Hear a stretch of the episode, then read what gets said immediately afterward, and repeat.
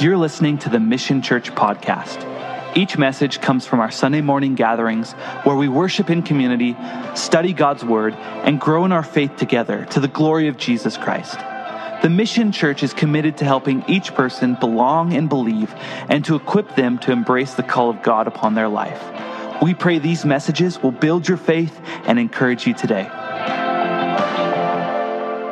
All right. Daniel chapter 1. Daniel chapter 1. Uh, just to give you a little bit of overview, if you're not really familiar with the book of Daniel, Daniel is found in the Old Testament. Um, interestingly enough, it's also the same time period that both Confucius and Buddha lived, in case anybody's wondering. So, just to give you an idea, which one is older and has been around longer? the scriptures. Not Buddha, not Buddha or Confucius. You're like, I don't know which one's older. Um, Daniel occurs right around 605 BC till about the mid 500s BC.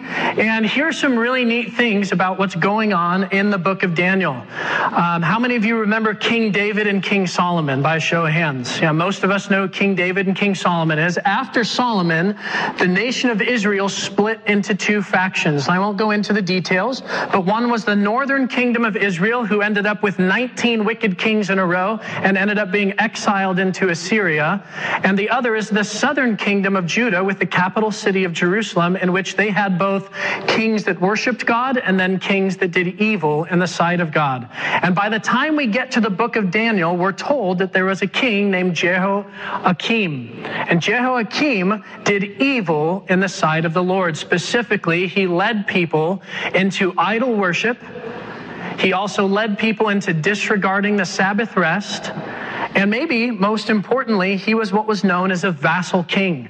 He was someone who actually paid tribute to both Egypt and then to Babylon and was pretty much a yes man to say, hey, we'll do whatever you want, just kind of leave us alone. But he did not lead the people in godly ways. And the temptation for us is to think about this time period and go, goodness, the nation of Judah is a mess. They're not worshiping God appropriately. They've turned to other gods. And now we're going to see that they actually end up being conquered by the Babylonians as part of God's judgment for their sin. Good days or bad days for the nation of Judah? We would say bad days. But just because as a whole the nation of Judah is not doing well or not in a healthy place does not mean that there aren't individuals or small groups and communities within the nation who are still obedient to God. And I would encourage you to look at our nation as a whole. We are quickly becoming what would be known as a godless nation, a nation that pursues our own flesh and carnal desires, our own comforts, and completely rejects God. And yet, does that mean that there's no followers of Christ in our country? Of course not.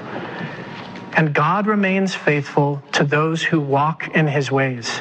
And we're going to see this morning in Daniel chapter 1 that there are several men who continue to walk in God's ways, and we see God's favor upon them and how God is using their lives as a testimony of who He is and His greater promises for the nation of Israel, which is to come. So we begin in Daniel chapter 1, verse 1.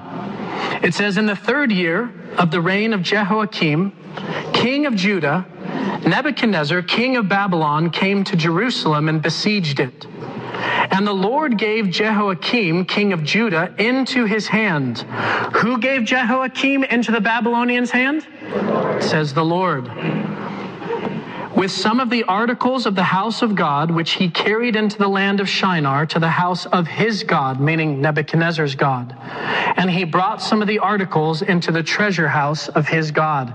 Now, without belaboring some points here, here's what we need to know Jehoiakim, his kingdom comes to an end.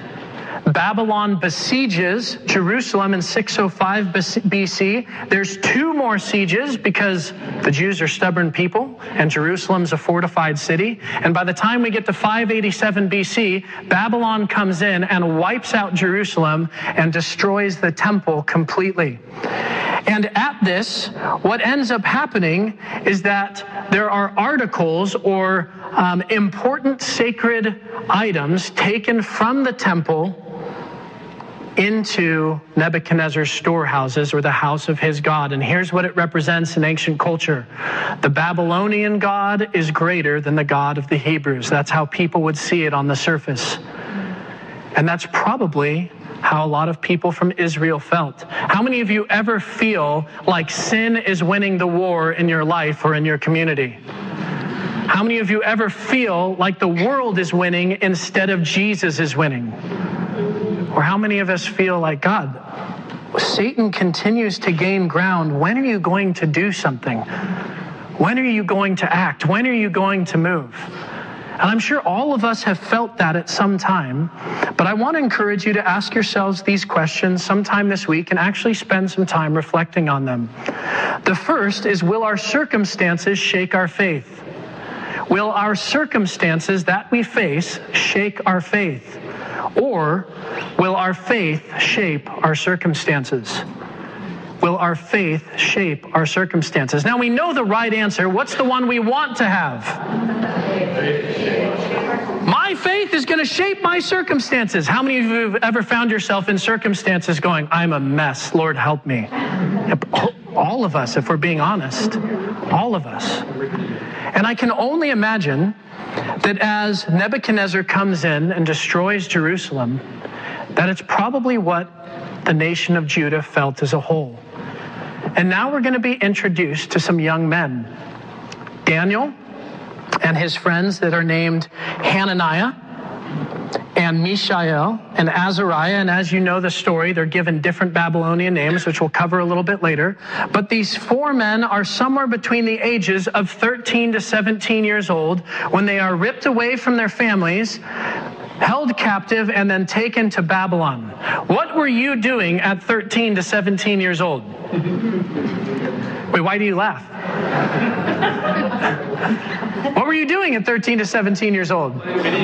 Playing video games, sports, surfing. Now, what's funny is I'm listening to some of these guys that are like in their 40s. I'm like, what are you doing now? They're like playing video games, sports, surfing and we all know it, when we think of teenagers in our day and age, we think of people that are trying to do the most to get out of responsibility in order to participate in the most fun. Now, that doesn't happen here at the Mission Church because all our kids are going to go to Awana and they're going to be great. but for the rest of the world, yeah, that's what's going on. And you can probably look back at your teenage years and maybe you had some responsibilities, maybe you didn't. But as a whole, it was kind of a season of life in which we were pursuing a lot of fun. There was a lot of hormonal things going on, trying to figure that out. Probably thinking that your parents, who were in their 30s, were so old and they didn't understand you. And then we begin to think about these young men, Daniel and his friends, who are being ripped from Jerusalem at 13, 14, 15, or 16 or 17 years old. Their life had some depth. God's word had been planted in their heart. They weren't perfect. They didn't come from perfect families. They certainly didn't come from a perfect nation as it was living in sin as a whole. But these men had a grounding in God's scriptures. And we see in verses 3 through 7 in this introduction to Daniel and his friends, it says, Then the king, meaning Nebuchadnezzar, instructed Ashpenaz, the master of his eunuchs, to bring some of the children of Israel, and some of the king's descendants, and some of the nobles, young men in whom there was no blemish, but good looking, gifted in all wisdom possessing knowledge and quick to understand, who had the ability to serve in the king's palace, and whom they might teach the language and literature of the Chaldeans. The Chaldeans was just the Babylonian Empire, it was the name for their people. And the king appointed for them these exiles from Judah, these young men brought from Judah, a daily provision of the king's delicacies and of the wine which he drank, and three years of training for them, so that at the end of that time they might serve before the king. Now, from among those of the sons of Judah were Daniel, Hananiah, Mishael, and Azariah. And to them the chief of the eunuchs gave them names. He gave Daniel the name of Belteshazzar, to Hananiah, Shadrach, to Mishael, Meshach, and to Azariah, Abednego. We're going to unpack these verses, and I want us to bring, I kind of want to bring our attention to something important. King Nebuchadnezzar is a wise king. He's also a ruthless king who's literally conquering the known world. He owns the biggest empire in the planet at this time. He was not a nice person. We could go into stories about what he did to some of the former kings of Judah that would not be appropriate for little ears that are in here. He was a wicked and shrewd man, but he was the best in his dynasty. As a matter of fact, we know about Nebuchadnezzar later on in the book of Daniel. Daniel prophesies and interprets a dream that Nebuchadnezzar has and says, King, you are the head of gold that you've seen on that statue. Your kingdom will be the strongest out of all these other kingdoms that are to come after you. Nebuchadnezzar was the guy. He was the guy. And in his intelligence, he knew this about the Jews. They were a stubborn and stiff necked people who didn't go easy. And so, in his brilliance of taking young men from their homeland who were grounded in Scripture and in the worship of God, he begins to give them things to break down the foundation that they have been given. Imagine this Imagine that the high school group and the young adults group here at the Mission Church just suddenly got up and left or was taken away. How would that make the church feel as a whole? sad. Sad. Jasmine's part of the young adults group. She's like, that would be sad. Why would it be sad, though? Because we got to put the shovel in deeper. Why would it be sad to the church? They are the future leaders of the church body. They are the ones being raised up. They are the ones who are following Jesus in their young age so that they can become elders and deacons and servants and ministry leaders and pastors. With that group gone, it left very little hope for Jerusalem. Their best and their brightest were being taken from them. And what Nebuchadnezzar is doing is two things. The first thing he's doing is saying, hey, don't mess with me. I told you to pay me tribute, and when you rebel against me, this is what happens. I'll take your future and your hope from you. And the second thing that Nebuchadnezzar is doing is he's building himself a platform on the wisest men on earth. When he would go in and conquer a nation, he would take the best and the brightest, he would indoctrinate them into the Babylonian culture, and then he would use those people's wisdom and knowledge to build who up? Yeah. To build up himself, Nebuchadnezzar. As a matter of fact, there's no question that there's gods in the Babylonian Empire, but we know from the rest of Daniel who's really the god in the Babylonian Empire. It's Nebuchadnezzar. That's how he sees himself. That's how he builds himself. And we don't live in a world that that's much different. We see CEOs. We see professors or deans. We see all kinds of people using others to build themselves up. And Nebuchadnezzar, as an intelligent king, is taking the best and brightest of Israel. And think of what this would have been like for Daniel for Shadrach, for Meshach, and Abednego, they're literally plopped in the middle of the Las Vegas Strip with a VIP carte blanche card that says you can go anywhere you want and you can do anything you want. Enjoy. How many of you uh, have ever watched Pinocchio? The creepy old school one. Yeah, not the new one, the creepy old school one. You remember when the boys are brought into that place where they're just given everything that they want? And they don't even realize what's happening, but they start turning into donkeys, right? And it's this horrible picture of what happens when the world begins to saturate and indoctrinate us and pull us away from God's word. And it's the tools of the enemy in which very subtly they go, hey, eat this food, watch this show, read this book learn this language, participate in these things, and before you know it, the foundation that has been built on God's word can go by the wayside very quickly. And this is what Nebuchadnezzar is trying to do to the young men that he's brought into his kingdom. If you're taking notes this morning, I want you to write this down. We're going to look at how the enemy will attack our spiritual disciplines. The enemy will attack our spiritual disciplines. What's a spiritual discipline? Reading your Bible is a spiritual discipline. What else? Prayer is a spiritual discipline. What else? Fasting is a spiritual discipline. There are many spiritual disciplines, and here's the important thing to know about spiritual disciplines they do not save you, they are not something that you can do and then earn salvation. Instead, we're given salvation freely from Christ, and from that comes character change, and part of that character change is exercising or putting into practice or living out spiritual disciplines. Bless you. And we see that Nebuchadnezzar goes right after the spiritual disciplines of these young men from Judah. Now, think about this the Jews had very strict food laws.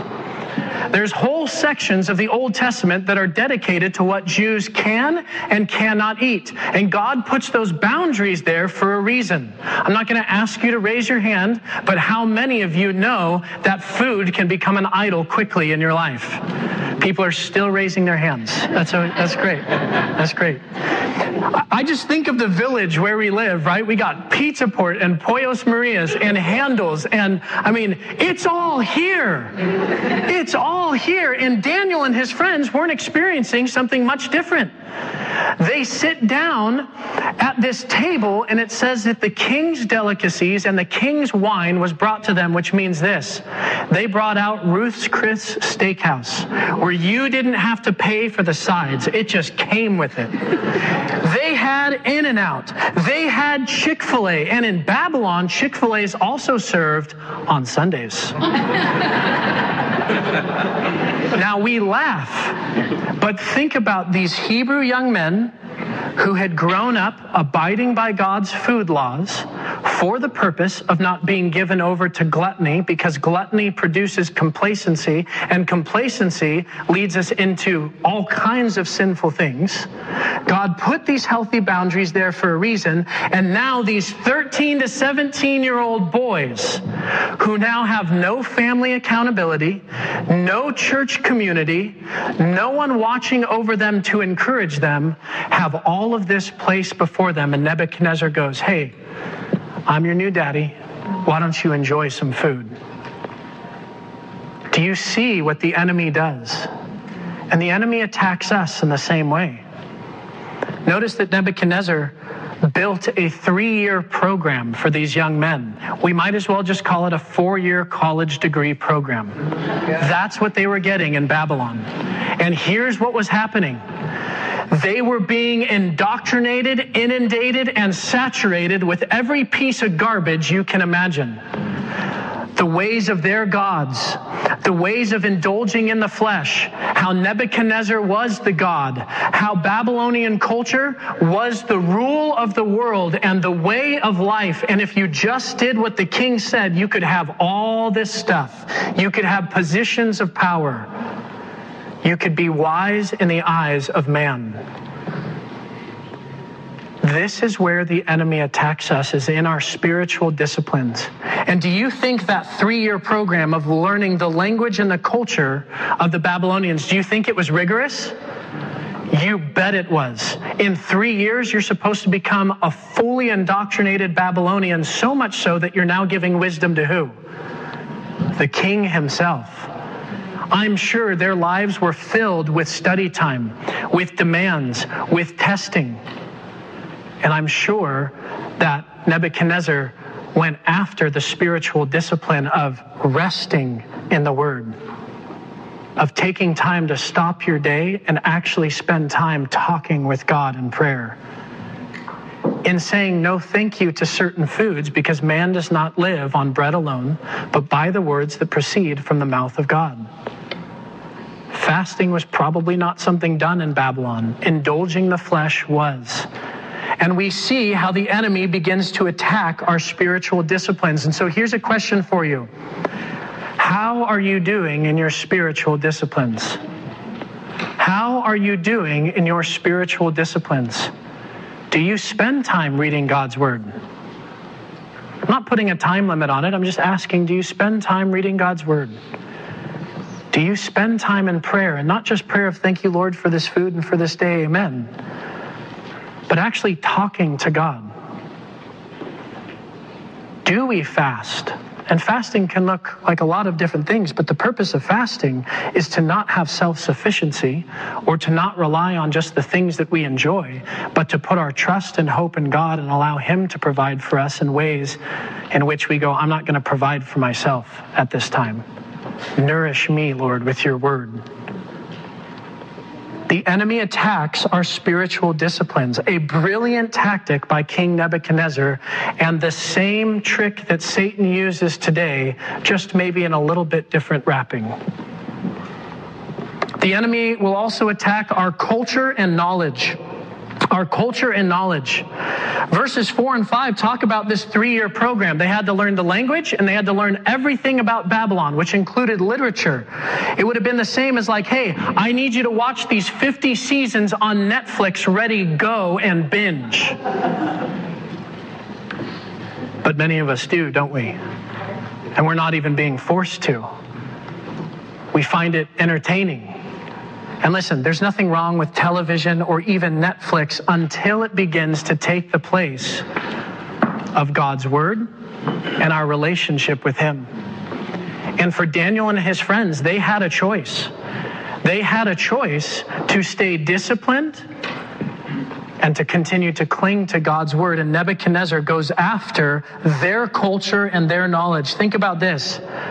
Let's provide an insurmountable amount of work and test them so they have to give us the answers that we want to receive. Erase the foundations of whatever they've learned by flooding their minds with entertainment. Challenge their faith and principles by attacking their beliefs with doubt, with shame, with scientific evidence.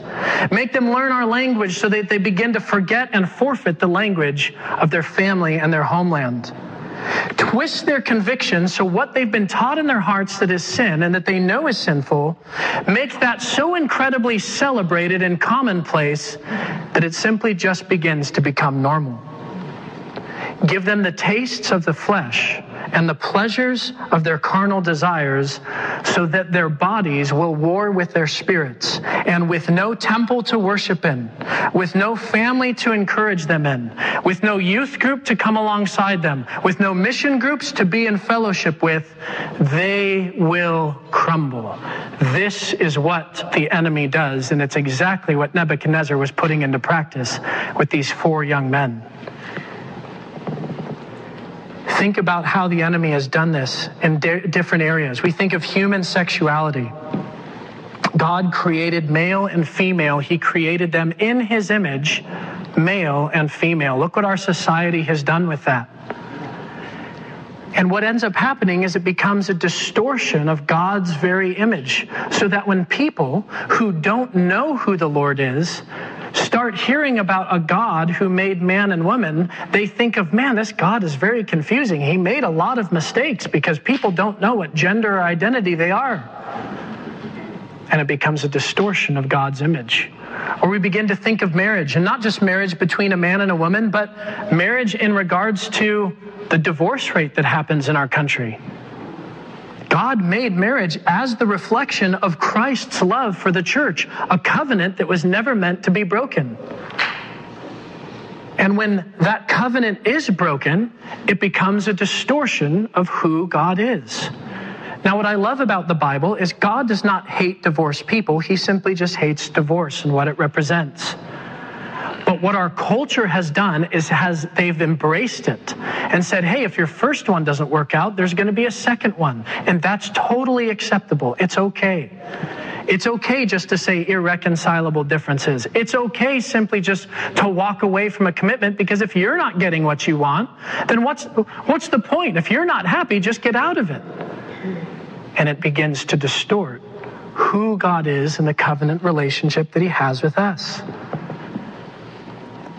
We think about parenting and discipline. Um, Ethan mentioned it when he was up here talking in regards to students and things that he sees on his campus. Parents are being pushed to no longer be the primary disciples of their children. There's a government system that wants to do that for you. There are other organizations that want to do that for you. And in the name of what's best for the country, that's what people are bowing to. And this is the tactic of the enemy. The enemy will attack our spiritual disciplines, our culture, and our knowledge. And then lastly, our identity. What happens to Daniel and his friends' names? They all get changed.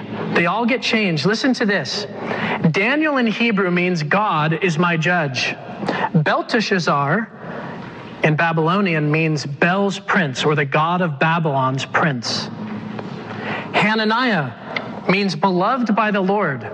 His new name Shadrach means illumined by the sun god. Mishael means who is as God, meaning a reflection of God. His name was changed to Meshach, who is the reflection of Venus. Azariah in Hebrew means the Lord is my help. And his name was changed to Abednego, which means the servant of Nego, another Babylonian god. Oh, isn't it just like Satan that he would want to rename us?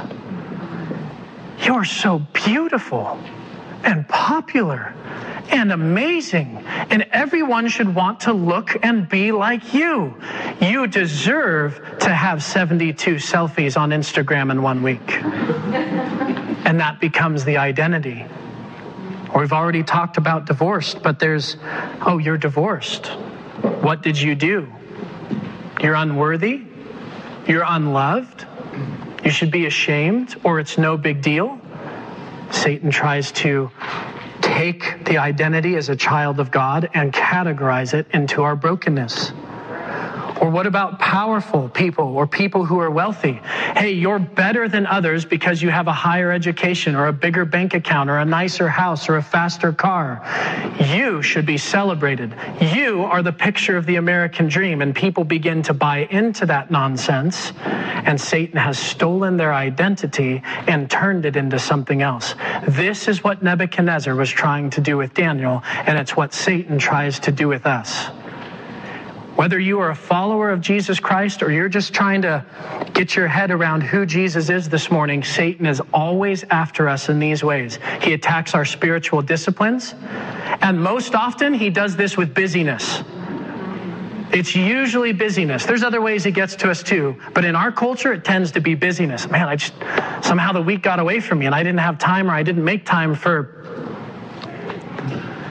He attacks our culture and knowledge which is why a program like Awana is serious. It's not just to fill time for kids. It's not an after school program. Listen, we want to literally take God's word and saturate these kids with it because they have a lot to face as they grow. And if they don't have a foundation, if they don't have a North Star to turn to, they will wander. It's why we're doing it. And then lastly, the enemy attacks our identity going after who we truly are according to God's word. Now, all of this is coming down on some 13 to 17 year old boys. I ask you again, what were you trying to figure out at 13 to 17? Who knows? But this is heavy stuff. This is a lot for some young teenage boys. And yet we see something powerful in verse 8. You still with me, church? But Daniel purposed in his heart. Everyone say, purposed in his heart. Daniel purposed in his heart that he would not defile himself with a portion of the king's delicacies, nor with the wine which he drank. Therefore, he requested of the chief of the eunuchs that he might not defile himself. Now, a couple of things here. Purposed in heart, you can write this down. Um, it means resolved to stand firm resolve to stand firm. It's more than just in your brain going, oh, I'm not going to participate in that. It's actually putting action steps into practice to keep yourself from defiling your own body or your own walk with God. Um, another way to say it is to fix your heart on God or to live a sanctified life. If you were with us last week, we talked through Matthew chapter 26. We looked at Jesus predicting Peter's denial. And in Peter's own strength, what does he tell Jesus? I'll never deny you. I'll go to war for you. I'll go to prison for you. I'll even what? I'll even die for you. And Jesus goes, Oh, Peter, you say this in your own strength. You're trying to white knuckle this the best that you can. Your emotions are involved. You're sincere, but your flesh is weak. Your relationship with me is not where it needs to be.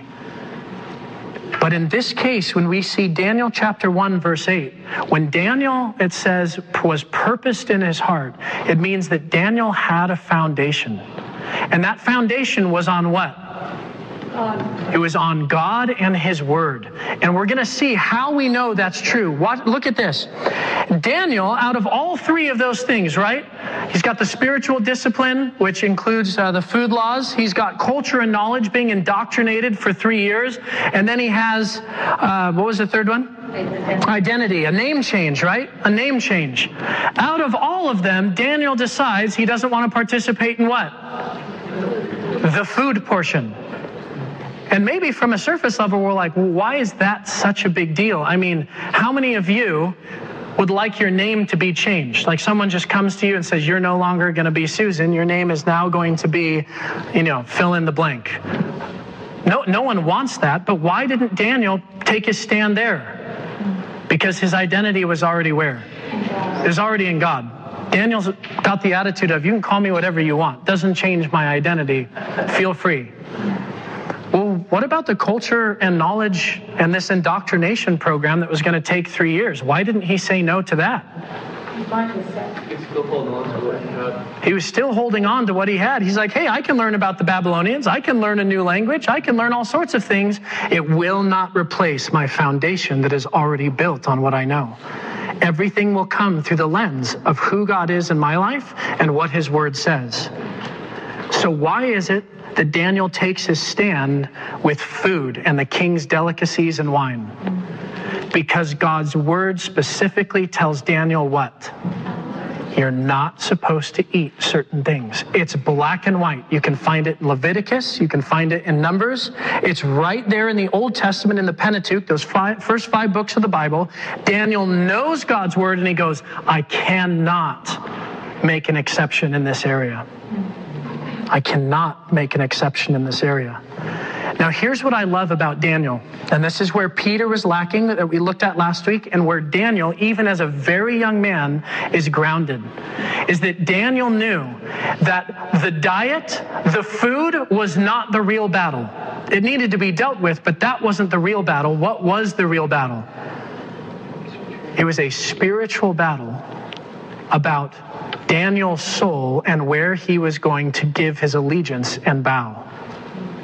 Daniel knows this. He understands hey, there's a spiritual battle raging well before there's a physical battle happening. And Ephesians chapter 6 reminds us Paul says in verses 10 through 13, he says, Be strong in the Lord and in his mighty power.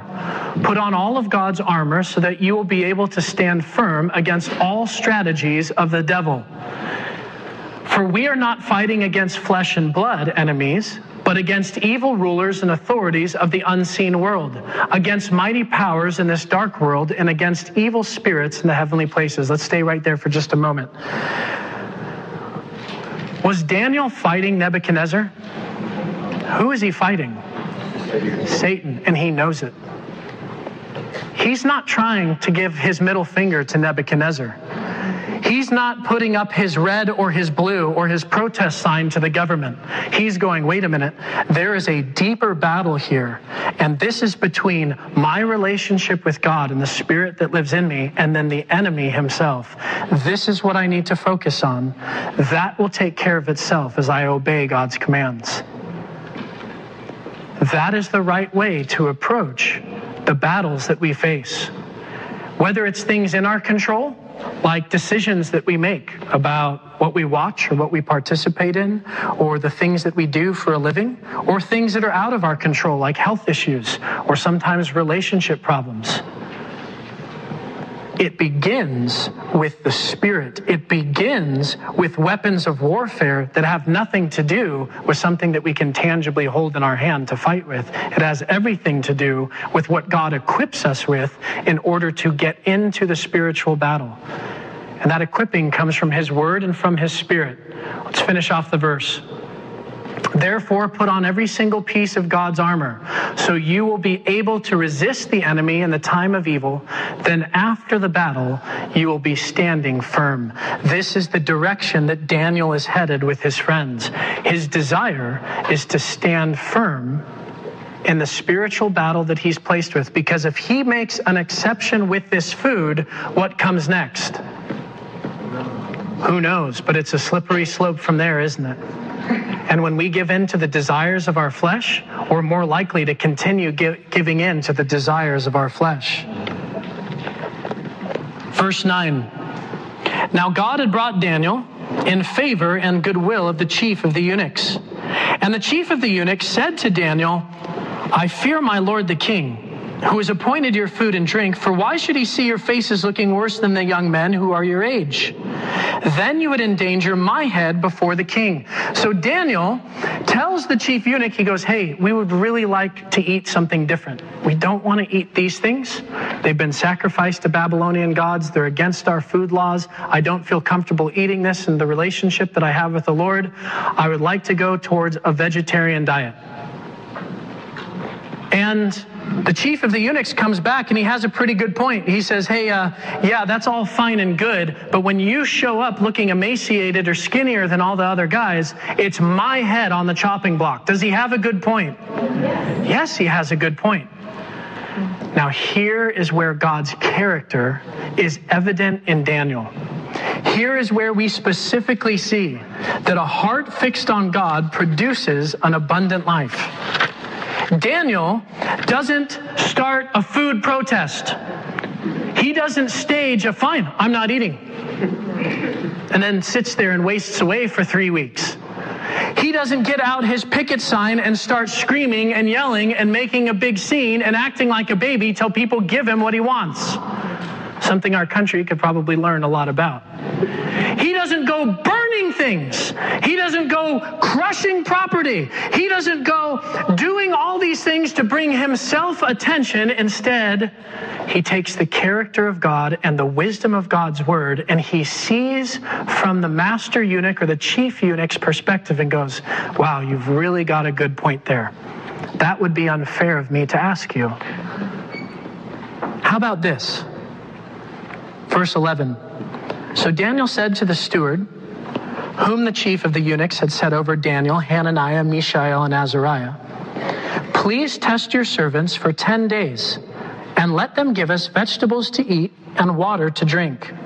Then let our appearance be examined before you, and the appearance of the other young men who eat the portion of the king's delicacies. And as you see fit, then deal with your servants. What's 10 days over the course of three years? It's nothing. Is there a significant risk for this eunuch to test them for 10 days? No, there really isn't. Do you see the wisdom of what Daniel is doing? Instead of making a big scene, instead of kicking and screaming like a baby, he goes, How can we work together so that I can honor the Lord in my relationship with Him? How about 10 days? You give us the food that we ask for, and then afterwards, test us. See if we look better or worse than these other young men. Now, what's amazing about Daniel's faith is he w- is walking in obedience because he knows God's word, therefore, he knows God's will for his life. And he's really putting his own faith to the test to go, God will show himself faithful. When I walk in obedience, God will show himself faithful. And this isn't faithfulness of like, oh, he owes me money. Or, hey, I invested $10 into the offering box and so now I get a 100. No, that's not what happens in an abundant life when our heart's fixed on God. Here is what happens. A heart fixed on God glorifies God and not self. A heart fixed on God glorifies God, not self.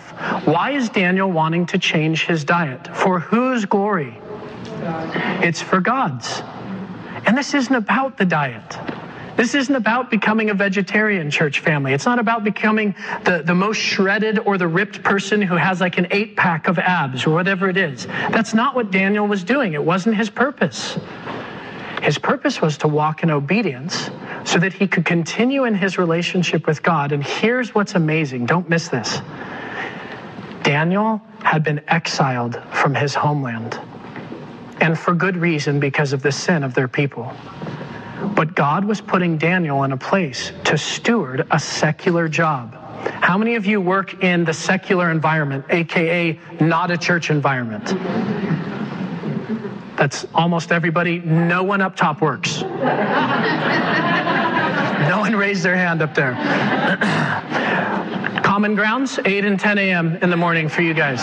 So. Here's what's amazing God has a secular position for Daniel within the Babylonian government. He's raising him up to speak wisdom to the king of Babylon and to oversee the province. And it benefits Babylon if Daniel maintains his relationship with who? With God. Isn't it amazing how, as God desires for us to have the best life possible, which is a deep relationship with Him, it will overflow into what He's called us each to do? Whether that's being a parent or a grandparent, whether that's being a janitor or a lawyer or a doctor or whatever it is that you do, God desires to use His relationship that He has with you in order for you to steward well what He's gifted you in the secular world. It's not for your glory, it's for God's glory. That's why Daniel is asking for the change of what comes on the table. We see in Genesis chapter 41, how many of you know the story of Joseph in the book of Genesis? Um, Joseph, one of the 12 sons of Jacob, has a pretty rough life and ends up somehow second in command of all of Egypt through all these miraculous things God is doing. Doesn't come without trial, doesn't come without difficult circumstances, but there he is, standing before Pharaoh, interpreting Pharaoh's dream. And listen to the language that Joseph uses. Joseph says this as he speaks to Pharaoh about interpreting his dream. This is the thing which I have spoken to Pharaoh. God has shown Pharaoh what he is about to do. And the dream was repeated to Pharaoh twice because the thing is established by God and God will shortly bring it to pass. What's the theme here from Joseph? Who's Joseph pointing Pharaoh to? God, not himself. He doesn't stand there and go, "Well, I mean, I'm I'm a Christian, so I'm pretty I'm pretty brilliant. I'm pretty wise. I know my stuff." That's not what he does. Instead, Joseph goes, Listen, it's not my power, it's not my ability, it's God's. And then notice Pharaoh's response. And Pharaoh said to his servants after hearing Joseph, Can we find such a one as this man, in whom is the Spirit of God? Who does Pharaoh inevitably end up glorifying? God, because he sees God in Joseph. Well, it won't be but one chapter later in Daniel that Daniel is interpreting a dream from Nebuchadnezzar, and Nebuchadnezzar ends up falling on his face and worshiping who? Worshiping God. Now, whether it's genuine or not is a whole conversation that we don't get to have today. But throughout Nebuchadnezzar's life, he constantly sees Christ taking place in Daniel. So Daniel proposes this well thought out, rational plan. Hey, test us, see what happens. Verse 14. So he, meaning the chief eunuch, consented with them in this matter and tested them 10 days. And at the end of the 10 days, their features appeared better and fatter in flesh than all the young men who ate the portion of the king's delicacies. How many of you want to be on a diet where it's like, yes, I got fatter? High five me.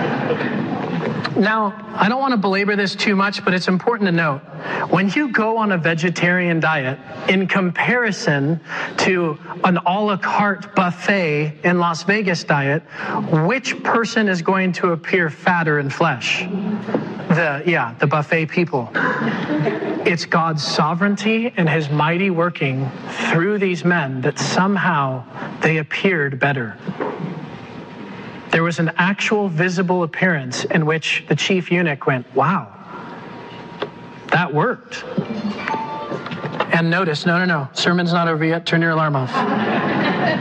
People have started no- notifying Dave and I, like, when it's time to. Just kidding. Just kidding. Thus the steward took away their portion of delicacies and the wine they were to drink and gave them vegetables. Now, here's what is so important obedience leads to this a heart fixed on God focuses on God's word. A heart fixed on God focuses on God's word. Now that these young men were able to continue not to have to worry about their mealtime, and think about this this was a big deal. Every single day they would have had to sit at a table where they felt convicted, shameful, and guilty. And God removes that from them so they can simply just keep their eyes on who God is and it's for the purpose so that they can stay saturated in God's word while they go through this three year fast course on Babylonian culture. As for these four young men, God gave them knowledge and skill in all literature and wisdom, and Daniel had understanding in all visions and dreams. Now, at the end of days, when the king had said that they should be brought in, the chief of the eunuchs brought them in before Nebuchadnezzar. These young men are somewhere in their teens, maybe 20, but probably still in their teens. And the day has come. It's time to see if that certificate that got 100,000 to $250,000 invested in you over the last three to four years is worth anything. You've got your big interview. Here we go. Oh, by the way, the guy that's interviewing you likes to chop people's heads off. So I hope it goes well. We go into interviews and we hope we get the job. And sometimes, if we're desperate in a tough financial situation, it means a lot to us. We feel that angst, we feel that weight. How do you think Daniel and his friends felt going into that interview? My assumption is they probably felt pretty confident. Not arrogant, but confident. And they go and they stand before Nebuchadnezzar. And verse 19 says this Then the king interviewed them and among them all, none was found like Daniel, Hananiah, Mishael, and Azariah. Therefore they served before the king.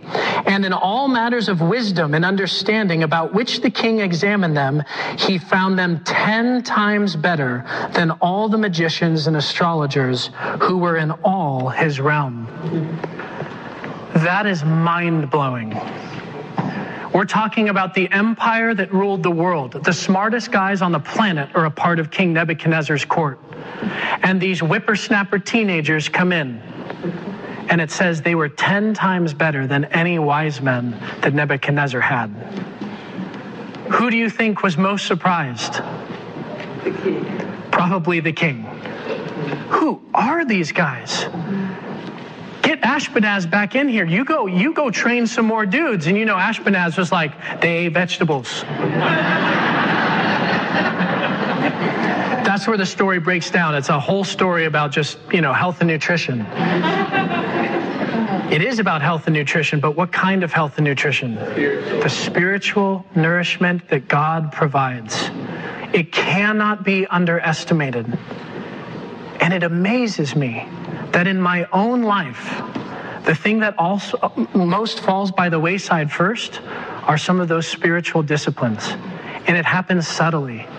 But before you know it, you're like, oh my goodness, a whole week's gone by, and I don't think I've spent any time with the Lord. Why am I struggling with this again? Oh, it's because I'm not spending any time with the Lord. A heart fixed on God produces an abundant life that is evident to all. A heart fixed on God produces an abundant life that is evident to all. This was evident to Nebuchadnezzar. He saw it in these young men. And whether you're young, middle aged, or older today, that does not matter. What God is teaching us is that He has gifted us the equipping that we need to have a heart that is purposed toward Him, to have a heart that is fixed on Him. And when we know the enemy's schemes and attacks, we can begin to put into practice what is most important. We can begin to put into practice seeking God's glory and not our own. We can begin putting into practice a focus on God's word instead of a focus on self or the things that we simply want or desire or are told to go chasing after that will make us important or better than others. And when we get to verse 21, we get a little history It says, Thus Daniel continued until the first year of King Cyrus. Um, if you know about the story of Daniel, yes, Daniel is a teenager at this point, but he serves through four kings Nebuchadnezzar, and then Nebuchadnezzar's son Belshazzar, and then Darius the Mede, who takes over the Babylonian Empire, and then Cyrus, who takes over after Darius. And what's amazing is during that entire time until Daniel is a very old man, which, by the way, is probably when Daniel in the lion's den takes place. He's old. Not once have we seen Daniel chase the things of this world. He has kept his heart fixed on God. And it's not rocket science. It's not because he's some stud that none of us have an opportunity of becoming like Daniel. It's simply because he purposed in his heart, hey, I'm not going to defile myself with all the things that are made available to me. I could, but it's not what's best for me. Therefore, I'm going to keep my heart fixed on God. I encourage you this week identify the things that are defiling your life. And it can be as simple as a thought process, all the way to what we see with our eyes, or the words that come out of our mouth, or the very business dealings that we're doing. But identify the things that are defiling you. Repent of your sin and get back on track with God. Purpose your heart toward Him to say, God, I'm no longer going to defile myself with these things. Help me to walk in your ways. Help me to actually exercise the spiritual disciplines, to put into practice what your word teaches me. Because a heart fixed on God produces an abundant life. An abundant life is what God wants you to have, and He wants you to have it because then it's evident for what? It's evident for all to see. It's the testimony of Jesus in the flesh. It's what people look at and go, wow, if that's what Jesus looks like, if that's what his character's like, I want to know that God, not the distorted view of God that the world is providing. Let's pray, church family, and then we'll continue to worship. Lord, thank you for this morning's chapter in Daniel and that your word is true and right and trustworthy. Lord, it's one thing for us to know it. I know it well. But it's another thing to put it into practice, which is hard to do. Lord, it's by the foundation of your life, death, and resurrection through your Son, Jesus Christ, that we can be purposed in heart. Not in our own strength, but in what you've done to free us from the power of sin and death. Lord, you call us to participate in that sanctified life, that life that becomes more and more like Jesus by actually identifying the things that are defiling us, putting them aside, and walking with you. So, Lord, I pray that as a church body and for individuals in this place, Lord, that you would purpose in their heart for them to give up the things of this world and to be nourished with what is good and lovely and pure and true. Lord, thank you that no matter where you're at, when we come to you in humility and repentance, you are willing to receive us with open arms. God, we give you glory for who you are and what you've done. We thank you that you call us to participate in the work that you're doing in us. May we answer that call with a heart fixed on you. In Jesus' name, amen. You may freely share this message with others as long as you don't charge for it. Support for these broadcasts comes from your generous donations that allow us to give away our materials for free. To participate with us, please visit our website at themissionchurch.net. God bless.